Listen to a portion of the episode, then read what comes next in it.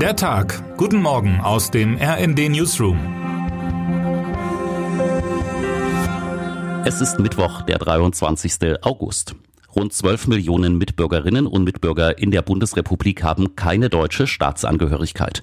Das entspricht, grob gerundet, der Bevölkerungszahl von Baden-Württemberg. 5,3 Millionen von ihnen sind schon mehr als zehn Jahre unsere Mitmenschen. 2022 haben lediglich 168.545 Personen aus dieser Gruppe einen Antrag auf einen deutschen Pass gestellt. Im EU-Vergleich ist Deutschlands Einbürgerungsrate unterdurchschnittlich. Deswegen strebt die Ampelkoalition eine Reform des Staatsbürgerschaftsrechts an, die Innenministerin Nancy Faeser heute nach der Kabinettssitzung in Berlin vorstellen will.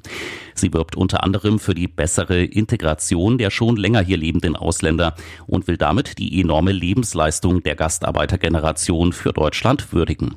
Und auch dem Anwerben von Fachkräften aus dem Ausland sollen nach Faesers Plänen Hürden genommen werden.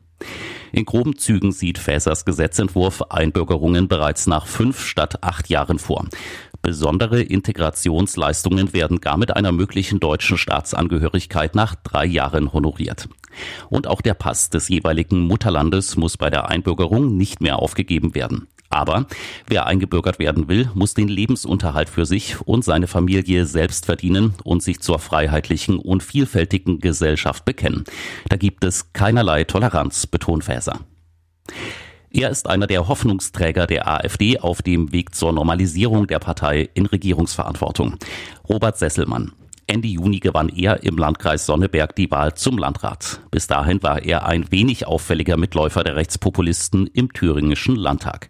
Und heute wird er ganz offiziell als neuer Chef der Verwaltung vom Landkreis Sonneberg vereidigt. Er ist der erste AfD-Politiker, dem dieser Sprung gelungen ist. Seit geraumer Zeit wird die thüringische AfD vom Verfassungsschutz als gesichert rechtsextrem geführt und beobachtet.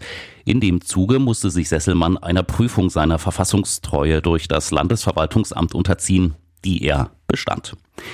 Sesselmann wirkt mit seinem fränkischen Dialekt, seinen Kurzarmhemden und seiner gemütlichen Art wie ein Mann aus der Mitte der Gesellschaft. Viel weniger aggressiv als sein Landeschef Björn Höcke, doch ideologisch ganz auf seiner Wellenlänge. Am Wahlabend Ende Juni spricht Sesselmann von Staats- und Systemmedien, die zur Polarisierung im Landkreis beigetragen hätten. Kurz nach seiner Wahl hält Sesselmann eine Ansprache auf dem Schulhof einer Grundschule. Dort wirbt er für die Abwahl der sächsischen Landesregierung 2024 und verletzt damit bei einem seiner ersten Auftritte im Amt eine eiserne Regel, die Neutralität, zu der er als Landrat verpflichtet ist. Eines ist schon vorweg klar. Wenn das Marktforschungsunternehmen GfK Entertainment heute den Sommerhit 2023 kürt, dann kann es nur besser werden als im zurückliegenden Jahr. Damals stürmte der Ballermann-Hit Laila direkt von Mallorca an Deutschlands Sommerhitspitze. Und in diesem Jahr scheint der Sieger beinahe schon klar. Ist doch Komet von Kultsänger Udo Lindenberg und Deutschrapper Apache 207 seit Wochen auf den Top-Rängen der Charts. Oder versprüht der Titel etwa nicht genug Sommervibes? Als mögliche weitere Kandidaten nennen die Chartsermittler aus Baden-Baden unter anderem auch Friesenjung, Mädchen auf dem Pferd oder Sommer. Was für die Jury einen guten Sommerhit ausmacht? Er muss eine eingängige Melodie haben, Urlaubsstimmung verbreiten, bestenfalls auf Platz 1 der Charts gestanden haben, in Clubs gespielt worden und damit tanzbar sein. Es spricht also trotz des großen kommerziellen Erfolgs nicht viel für das Duo Lindenberg Apache. Oder haben Sie schon mal versucht, sich rhythmisch zu Komet zu bewegen?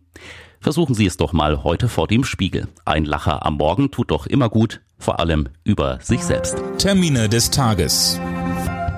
Beinahe alle von uns kennen diese Durchsage im Radio. Achtung Geisterfahrer. Und oft stellt man sich dann die Frage, wie kommt so eine Geisterfahrt bloß zustande? Eine Studie der Unfallforschung der Versicherer, die um 12 Uhr in Münster vorgestellt wird, soll darauf heute Antwort geben. Wer sind die Falschfahrer? Welche Ursachen gibt es? Und welche Rolle spielen Alkohol oder Krankheit? Lasset die Spiele beginnen. Nach der Eröffnungsnacht machen NRW-Ministerpräsident Hendrik Wüst und Bundeswirtschaftsminister Robert Habeck heute einen Rundgang über die Gamescom in Köln. Die Gamescom ist eine Fach- und Publikumsmesse für interaktive Unterhaltungselektronik, vor allem Video- und Computerspiele. Von heute bis Sonntag ist sie für das breite Publikum geöffnet. Wer heute wichtig wird. Schon die Finalteilnahme bei der Leichtathletik-WM ist ein großer Erfolg. Joshua Abuaku hat als erster deutscher Läufer seit Harald Schmid vor 36 Jahren den WM-Endlauf über 400 Meter Hürden erreicht, der heute in Budapest steigt. Der EM-Fünfte von München hatte im Qualilauf am Montag mit 48,32 Sekunden eine persönliche Bestzeit aufgestellt.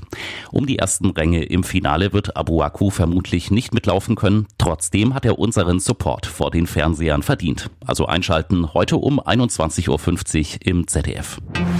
Und damit wünschen wir Ihnen einen guten Start in den Tag. Autor Fabian Wenk, am Mikrofon Fabian Hoffmann und Philipp Rösler. Mit rnd.de, der Webseite des Redaktionsnetzwerks Deutschland, halten wir Sie durchgehend auf dem neuesten Stand. Alle Artikel aus diesem Newsletter finden Sie immer auf rnd.de slash der Tag.